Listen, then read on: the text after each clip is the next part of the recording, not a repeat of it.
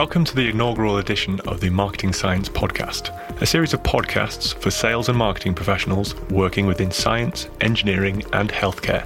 If you like what you hear, please don't forget to subscribe via ACAST, Spotify, iTunes, or wherever you usually get your podcasts. My name is Frank Barker. I am the head of marketing at AZoNetwork, and my guest today is Paul McCabe, CEO of the McCabe Group, specializing in strategic marketing and program execution that goes well beyond traditional channels. Good morning, Paul, from across the pond. How are you doing today? Good morning, Frankie. I'm doing great despite everything going on. Thank you. Yes, brilliant. So we've had a bit, a few technical issues, and I believe you've been held up and your office has been closed down. But apart from that, all good. All good. Uh, the kids are home. Everybody's safe, so we're we're in good shape. Thank you. Superb. All right, let's jump straight in. Now, one one of the questions that we ask uh, all guests who come on the show is, "What is your greatest marketing challenge?" So, take it away, Paul.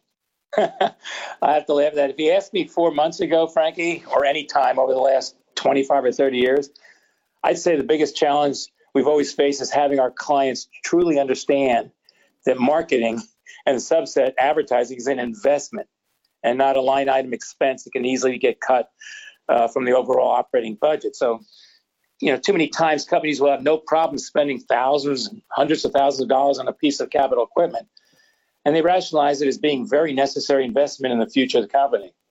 Uh, human capital, hiring people with unique skills that the company feels will help them leapfrog their competition, that's that's a great investment too. But when you bring up marketing and the inherent strategies to help grow the company, well, that too often is viewed as an expense. So when things get tight, you look to cut expenses. Uh, and that was, it still remains to be one of the greatest challenges we face, having clients and prospects understand and believe that marketing is an investment in the future of the company and it's an ongoing journey. It's, it's not a final destination. It's just as critical as that new piece of equipment that's going to provide an anticipated ROI. Uh, human capital, similar. Uh, and we're also facing challenges as to having to furlough or dismiss employees because of a lack of sales in this current environment. So if you ask me today what the greatest marketing challenge is, I would place that investment versus expense discussion just one peg down from where we face now, which is the challenge in how we realign past marketing strategies, even those as current as 2019, to effectively work within the current recession and the COVID environment. That's what I think. Okay, excellent. Uh, well, typically, whenever we've worked with clients, we can uh, lots of the sort of marketing challenges that they have, sort of the more common ones. We see brand awareness coming up, we see lead generation, we see what's overall strategy, um, as well as um, resources often coming up. Is that the same case with, with you and, and your sort of client base? Yeah, it, it is. It, it, follows suit with what's tried and true and, and proven, but the challenge is keeping that brand awareness and top of mind of your customers and prospects. And by pulling back on your your marketing strategies and your advertising, you're you're going dark, and it's kind of a cascading effect. Well, you go dark and your sales are off because of what's going on right now, so you have to let go of some people. Whereas if you kind of try and strike a balance and retain the people, maybe at a lesser salary of some sort or something allowing you to keep a marketing strategy going when the economy bounces back. And this was proven in that article I talked about earlier that this has been proven to show that if those people that stay the course in some fashion and maintain a presence bounce back twice as fast as those who have to start all over again to reach their customers. Does that make sense? Yeah, absolutely. Um, now, how long have you been uh, you've been working in marketing, Paul? Oh, 35 years. 35. I started when I was three. I'm sure. Um, so, we've um, next question is is saying how has strategic marketing evolved over the last 25 years? But let's go for 35. you know, Frankie, it's gone through so many iterations to really succinctly answer that question. You know, in the U.S., for example, print and PR were the main drivers back in the 90s. And for print, using what we referred to as bingo cards. I don't know if you have that over the pond, but this was a stitched in card in the back of the magazine where you would circle the advertisers that you wanted more information uh, on. And you would get that out probably three to four weeks later. the advertiser would send you some brochures or something along those lines, and you forgot who they were and why you did it in the first place. Um, then came impressions, which was nothing more than false data, at least in my mind, that you, your content was generating hundreds of impressions. When in reality, if there were, example, 30 banners or photos or uh, different types of advertising on a single page, impressions would count as if all 30 were being used and you get 30 impressions instead of your one impression, which is down in the bottom left corner. So it was misleading back then, and it was the new metric at the time because people were always clamoring, listen, I, I got to tell my boss why what we're spending is making sense. What's my ROI? How do I justify advertising? And as you know, advertising is a tough animal to capture and, and justify as far as, well, you spent this, is this what you got back? Because there's so many variables. So we keep trying or have tried over the years to make it more and more visual to show that yes, this is working and this is why, and these are the metrics for it. Then came the advent of the web and and digital marketing, and at first it was nothing more than just you know putting stuff online like your your ads, your reposts of tech sheets, brochures.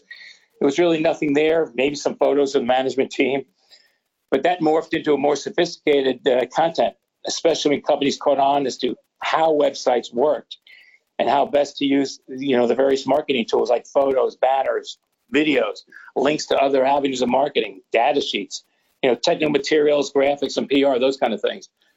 So you fast forward to now the sophistication required to be able to maximize the true effectiveness of reaching your target audiences and your prospects and suspects.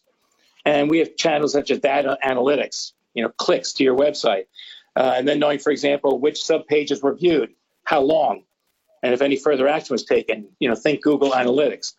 So the advent of e-news, e-blast, the things you're running, we're running now, banners, buttons, video content, photos, and equally important, salient text to describe what you do, and more importantly, why you do it. These are all effective tactics that are just the extension of a sound marketing strategy over the last 35 years till now. Now, I can't speak to 35 years, uh, try eight. Um, but even over that relatively short period of time, the rate of change is phenomenal. The amount you have to learn just to stay up to date and current is so vast. Uh, we were talking about Salesforce just before, and what a game changer such a powerful piece of software can be. Uh, people think it's just you know a CRM, but it can be so much more when you get it you know working as intended with all the automated processes and workflow, workflows in between sales and marketing, um, even finance operations and, and more can can get involved. But Paul, can you tell us about any big projects where you've used software to increase efficiency within an organization? We just did a project uh, about three months ago, and um, it was uh, well going backward from that uh, about uh, six months ago we created this global quote management system for one of our clients and we did it in four different languages uh, because uh, of their global presence they wanted to systematically try and uh, streamline it so that everybody had access to this ability to quote uniformly. Then they also had another platform salesforce. This is the new project that we're in the middle of right now where they wanted to integrate their Salesforce tools with this global management tool. And that's what we're doing right now. And it's just another way of adding to the ability to have central resources, if you will, living on a cloud with accessibility so that people can do this. And it shows things beyond just data, it's graphics, it's other things that give you quick glances at where you stand in the uh, in your various markets and, and functionality that way. Indeed, yeah. Uh, the um, and these Einstein Analytics plugins, and it's it's great visual representation of data, oh, yeah. data and answering questions that you well answer providing answers to questions that you hadn't even thought of yet. It's it's fantastic. Um, just to take take a slightly different tack now um, about leadership, um, but specifically currently within a recession, how does senior leadership view marketing during a recession such as the one that we appear to be entering? yes, I got to laugh again. That really depends on the senior leadership. Um, you know, as history dictates, over the last three recessions, manufacturing and industrial companies tend to cut the marketing budgets early on, which shows just how much they don't understand the value of marketing and advertising when the economy gets soft. So it's very understandable, and it's a knee jerk reaction uh, fueled by the pressure to maintain or grow sales and not just have to lay off people. So at a time when customers are cutting back, uh, you know, and delaying orders until sales pick up on their end, it makes sense on a human level that when managers have to decide, you know, between letting employees go because of the economy or losing soft costs in marketing instead. So it's a very tough decision, and, and, you know, in many cases, probably a correct decision in the short run. But in the longer view, it can work against the company by alienating your target audiences as to who you are and what you do. So it's always been an easy target to cut marketing budgets because, quite honestly, many companies just don't grasp the importance of marketing as a critical tool uh, in helping them communicate with their you know varied audiences, especially when budget cuts are necessary in a tight market like we, we have right now. So, in my experience, we try and counsel our clients to strike a balance between the two so that when the economy turns around, they're better positioned to gain sales against you know those competitors who go dark in the media. And by doing so, they're able to actually rehire or even add new hires to the workforce. so today there's a much better understanding of strategic marketing, especially with the growth of various search engines. And you couple that with the fact that most people use the internet to either start the understanding of a buying process or to uh, look for more information on a product or service. So, you know, there's an old adage, Frankie, it's proven over time, it rings true today. Awareness leads to preference, and preference leads to sales. And it all starts, obviously, with awareness. So, how companies generate that awareness and maintain a presence is the key to me, especially now with this recession mode environment like we have today. So senior leadership is got to view it with a an eye toward, well, I don't want to fire a guy with a family of four because we have to cut back. So I'm going to cut the budgets. Is going to help us to communicate to our target audiences how we do things. There's got to be a balance, especially in times like this, as opposed to one versus the other. Yeah, I totally agree. Um, especially as well, more people are sat at home, more people are sat with the internet. So I'd say that page views and uh, engagement will, will actually, if anything, increase. It's not as if our, our buyers or potential sp- suspects and prospects are you know just sat on their hands. They're they're not. You know, the buying journey and the buying process will continue over the next you know three to six to 12 months in fact the people will be educating themselves even more nowadays and that ties in with what you're saying but um, so next question would be how would you view the online customer experience in 2020 you know that, that's an interesting question i would say today's customer experience ranges anywhere from staying focused and continuing to learn like you just said and gather information that's critical to their business or they're bored and just surfing the internet for something to take their minds off of what's happening right now. Um, you know, there's there's a big jump in Facebook right now, LinkedIn, Twitter, Instagrams, and all those various vehicles as people try and post, at least around here, educational or thought-provoking tomes, as the uh, hey, we're all in this together. So that mindset makes most people feel like just a little bit better, which is a good thing right now. So you're seeing a lot of you know casual uh, post to help people, you know, feel good about what's going on as best they can. You know, with so many people working remotely now and still trying to work effectively to, you know, buy and sell products and services, you know, it's kind of easy to sit in your sweatpants and t-shirt, hey, no, knowing no one's looking over your shoulder for a more work productive use of your online tools. So unless you're on a video conference call like Zoom or GoToMeeting or one of those, where everyone can be seen and heard, I, I think there is and will continue to be a disruption in work quality and efficiency. You know, you add close quarters in your home, your family, yeah, kids looking for your attention, uh, loose work hours, the attention and focus you had prior to this pandemic and the recession is certainly diminished. And yeah, I think there will be folks out there saying, well, how much more productive they are, more relaxed and more focused. But, you know, in my opinion, I think they're kind of kidding themselves a little bit and they're working basically in a vacuum without the benefit of a live co-worker collaboration, which can be a real challenge. But you know, but honestly, if it becomes the new normal, where companies downsize their office footprint in, in favor of, for example, cost savings and employees working from their home, then we will need a, to create a new approach to customer relationships and customer experiences. You know, companies will have to take into account the working environment, quote unquote, and how effectively to reach out to their customers and prospects, you know, in a meaningful way. And, and a part of that process, we rely more heavily on digital marketing as the communications of choice. because that will most assuredly, in my mind, be the internet and maybe a few extra client lunch meetings just to get out of the house. yeah, indeed. Um, okay, so working in science and engineering, um, how do you get sort of the vast amounts of technical data, um, technical content into a consumable, engaging format? That's an easy answer, at least for me. It's the internet, webinars, podcasts, Zoom type conferences where you can share screens with technical data and the like. You know, we're all visual minded by nature, and we kind of seem to retain more of what we see than what we hear or even read.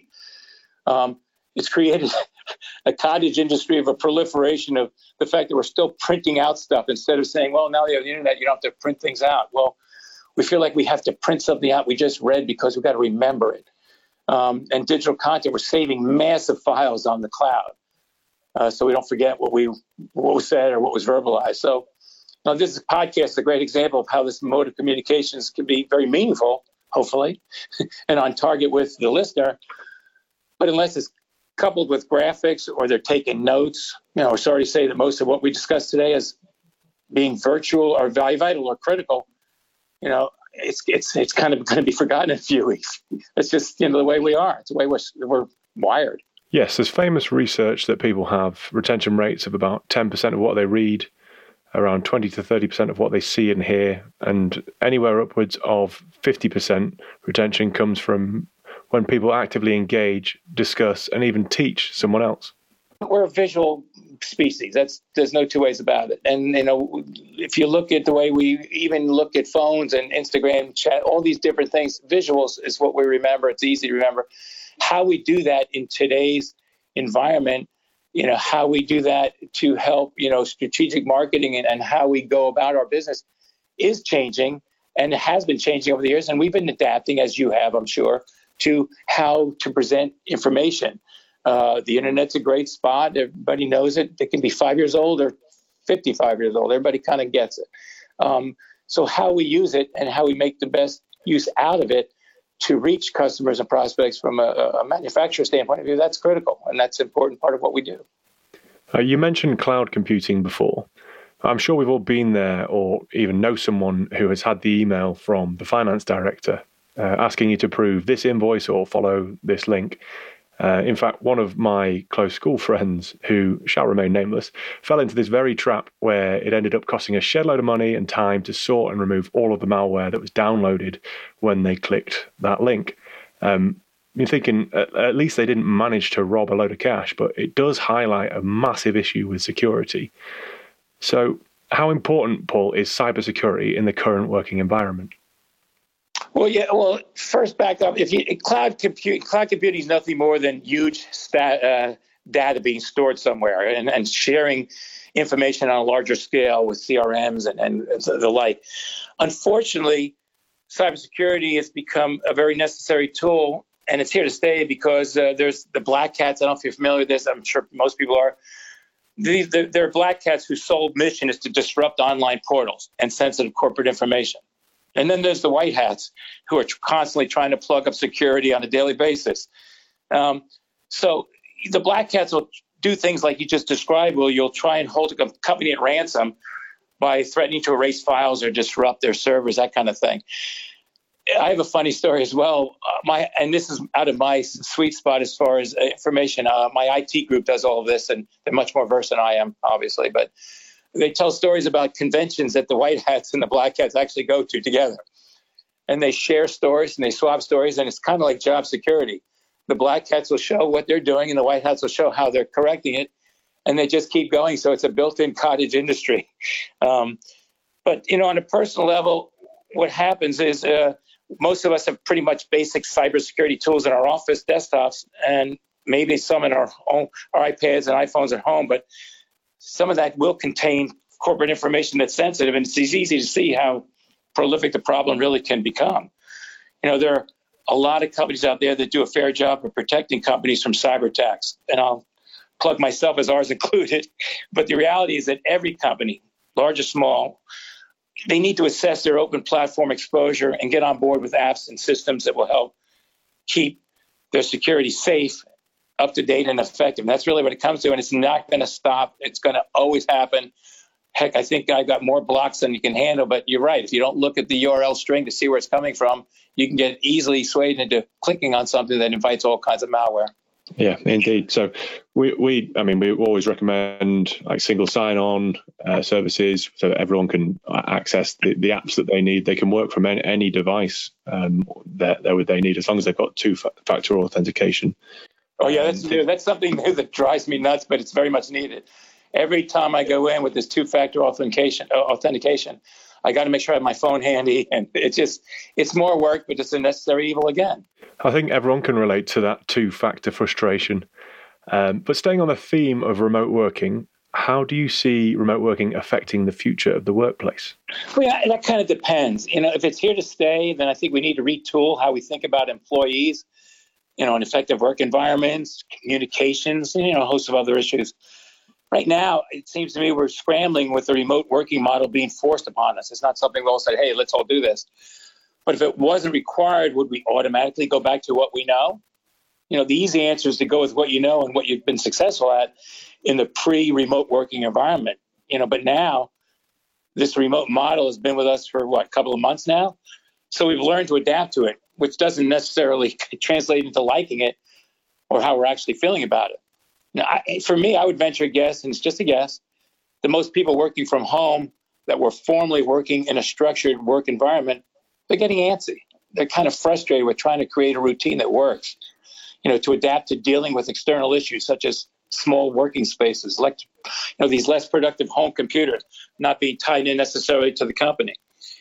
Sometimes you got to share a den with your dog, your kids, your spouse, and other distractions you know, single people working remotely. I, you know, I think they would prefer group settings, even though many millennials are totally okay with their phones and texting.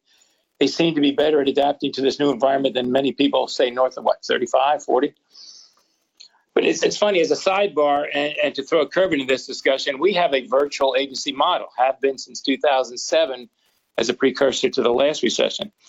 So we have people who are working all over the world with us, and they work remotely, many from their homes and, and that's the norm for them. So it does work, but that's in a certain uh, vertical. Um, so I guess it depends on the nature of the work and the need for person collaboration. That's the real question to ask. Yeah, we have a similar situation with a split of global employees who were already working from home and others who were office based, maybe working from home one day a week, but now forced to work five days a week from home. But you've, like you say, been working from home for a long time now.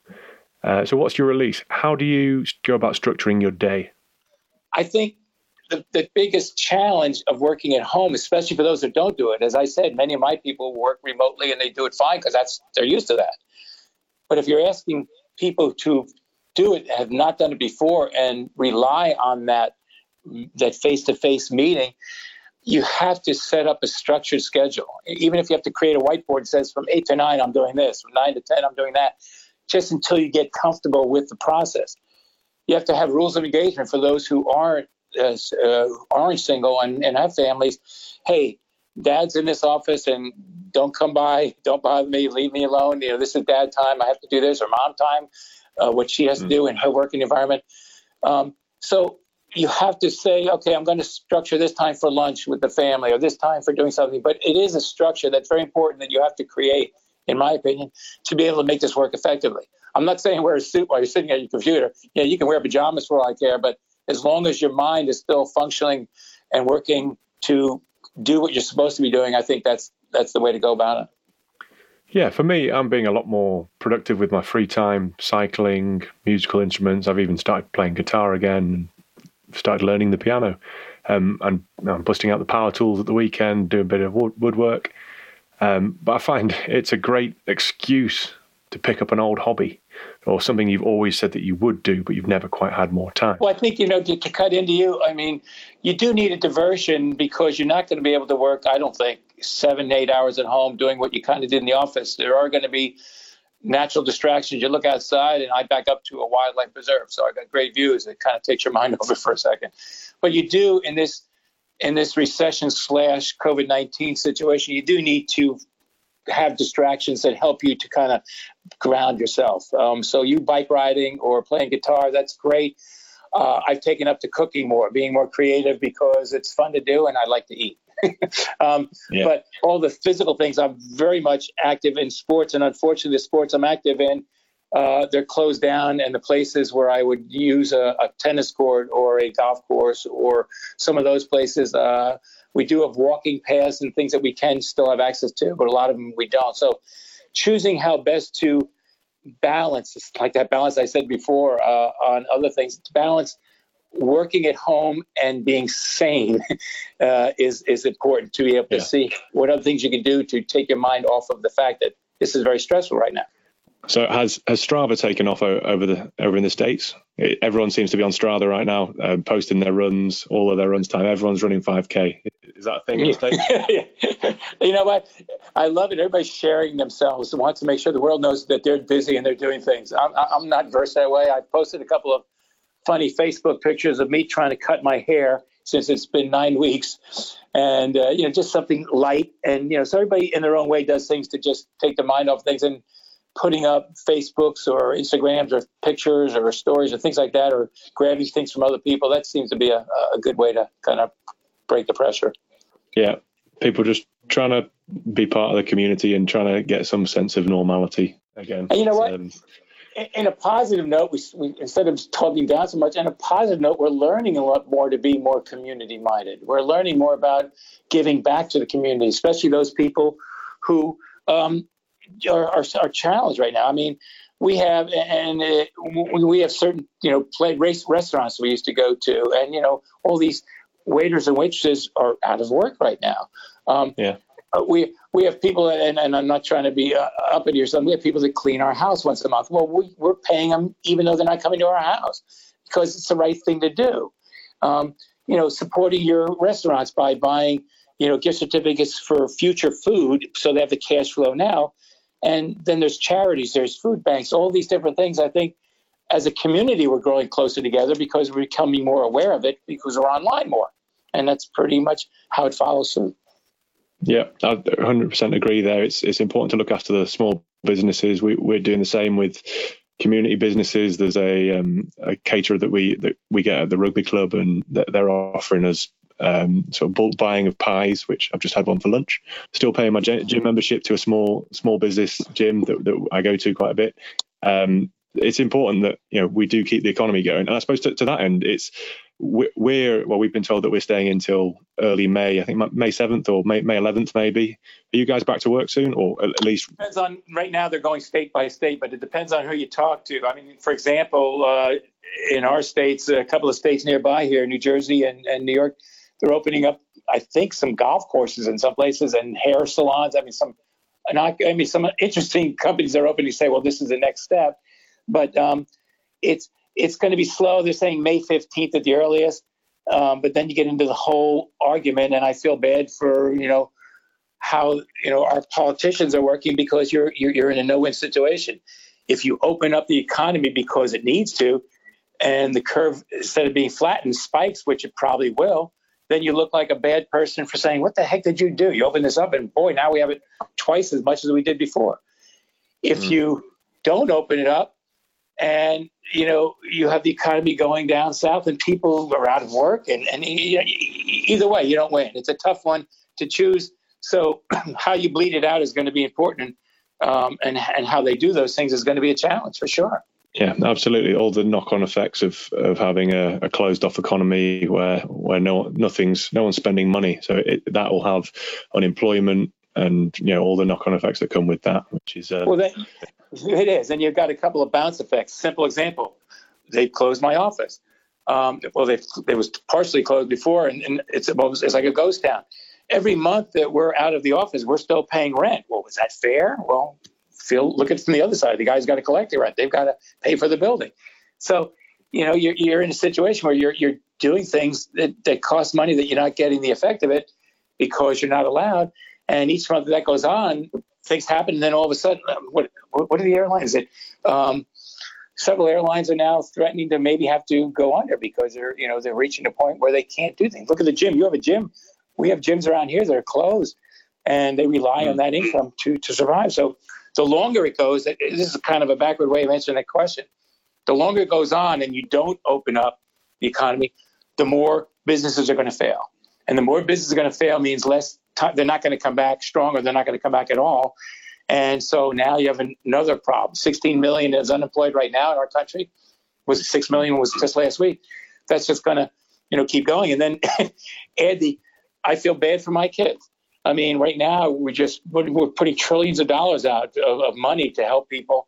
Uh, we have this, you know, all these protection programs, and everybody's vying for it and all. It just puts the country more and more in debt. We're trillions and trillions of dollars in debt, as I'm sure you are over there. So who's going to pay for that? it's got to get paid somehow. So moving forward, you're just hurting your children, basically. Yeah, I can see an extended retirement age coming on global. Yeah, 104. yeah. So, how long do you think it'll take before things return to normality? Air quotes. That is for. Yes, air quote is right because there is no normal anymore. Uh, you know, we've entered into a new normal. And I don't have a crystal ball, but I believe personally that we are in for an extended period of major adjustments in how we work, you know, how we communicate, how we socialize in the office and outside of it. And if this end quote experiment that's been forced upon us is seen as a plus, with more people being productive from working remotely, then I believe that may be the new business model. that will have many, many companies downsizing. You know, they're going to take their workplace and say, geez, I don't need 40,000 square feet of office space. I can go down to 10,000 and just have a couple of executive offices, a kitchen, and some conference rooms. Look at all the money I just saved in real estate. I'll just have everybody work at home. And that's a very viable model. But the poor people who own the real estate going, oh my God, I'm losing my, you know, I'm losing my money hand over fist because people are downsizing. So there's always going to be, for every reaction, there's going to be a reaction and it's going to happen accordingly. But uh, the shorter answer is I don't believe we'll ever return to normal. You know, instead, I think we're going to morph into a new normal, and that's you know, for better or worse, just time will tell on that. Okay, so to, and just to round it off, what do you think the next five years uh, look like with for marketing for technical B two B companies? yeah, again, I, am not a kind of a crystal ball, and I'm certainly not an economist uh, with my pulse on the economic environment. You know, though I did write that article on the upcoming economic correction slash recession last fall. It is yeah. now reality, and it's been compounded with, you know, COVID nineteen. So, if, if from a marketing perspective, more so than an, uh, an article full of metrics, I think um, I, uh, it's it's with with everything going on. I think we're going to enter into an elongated post COVID nineteen period, where the massive unemployment, the social distancing, you know, the lack of orders that require fossil fuels. I mean, look what's happening to oil. It's a negative number, at least yesterday was. You know, all these manufacturing mutual industries will not only have to, you know, ride out the pandemic wave, uh, you know, the economic challenges, but in reality, they'll have to take several years, again, in my opinion, to not only catch up, but actually thrive. You know, keeping your top of brand name out there is critical. And you can't do that if you just cut everything you do to do that. Yeah, your website will stay up and you pay them yearly fee, but keeping it going and keeping it thriving and keeping it relevant is is going to be critical, and all the digital things that come with it, like your book and your your place over there, where you're you know we do e-blast, we do you know a lot of things with you that are very successful and get us a lot of people, a lot of eyeballs looking, and that's what we want, especially where if you do something that's more costly and you know can't you can't measure the return on print, unfortunately. So uh, that's why I think uh, there are a lot of tool, tools out there in the digital world that are are very helpful. And I think it's going to make a big difference. Excellent. All right. Thank you for your insight uh, and your time um, and, and your knowledge and experience. Thanks, Frankie. Well, that just about wraps up our first episode. A big thank you to Paul for sharing his insight, and a big thank you to you, the listeners, for tuning in. If you like what you hear, please don't forget to subscribe in iTunes, Spotify, or at azonetwork.com, or wherever you usually listen to your podcasts. My guest next week is Mr. Randy Byrne, CEO of Transformational Scientific Marketing, and we're going to talk about marketing scientific equipment and analytical instrumentation. We'll see you next week.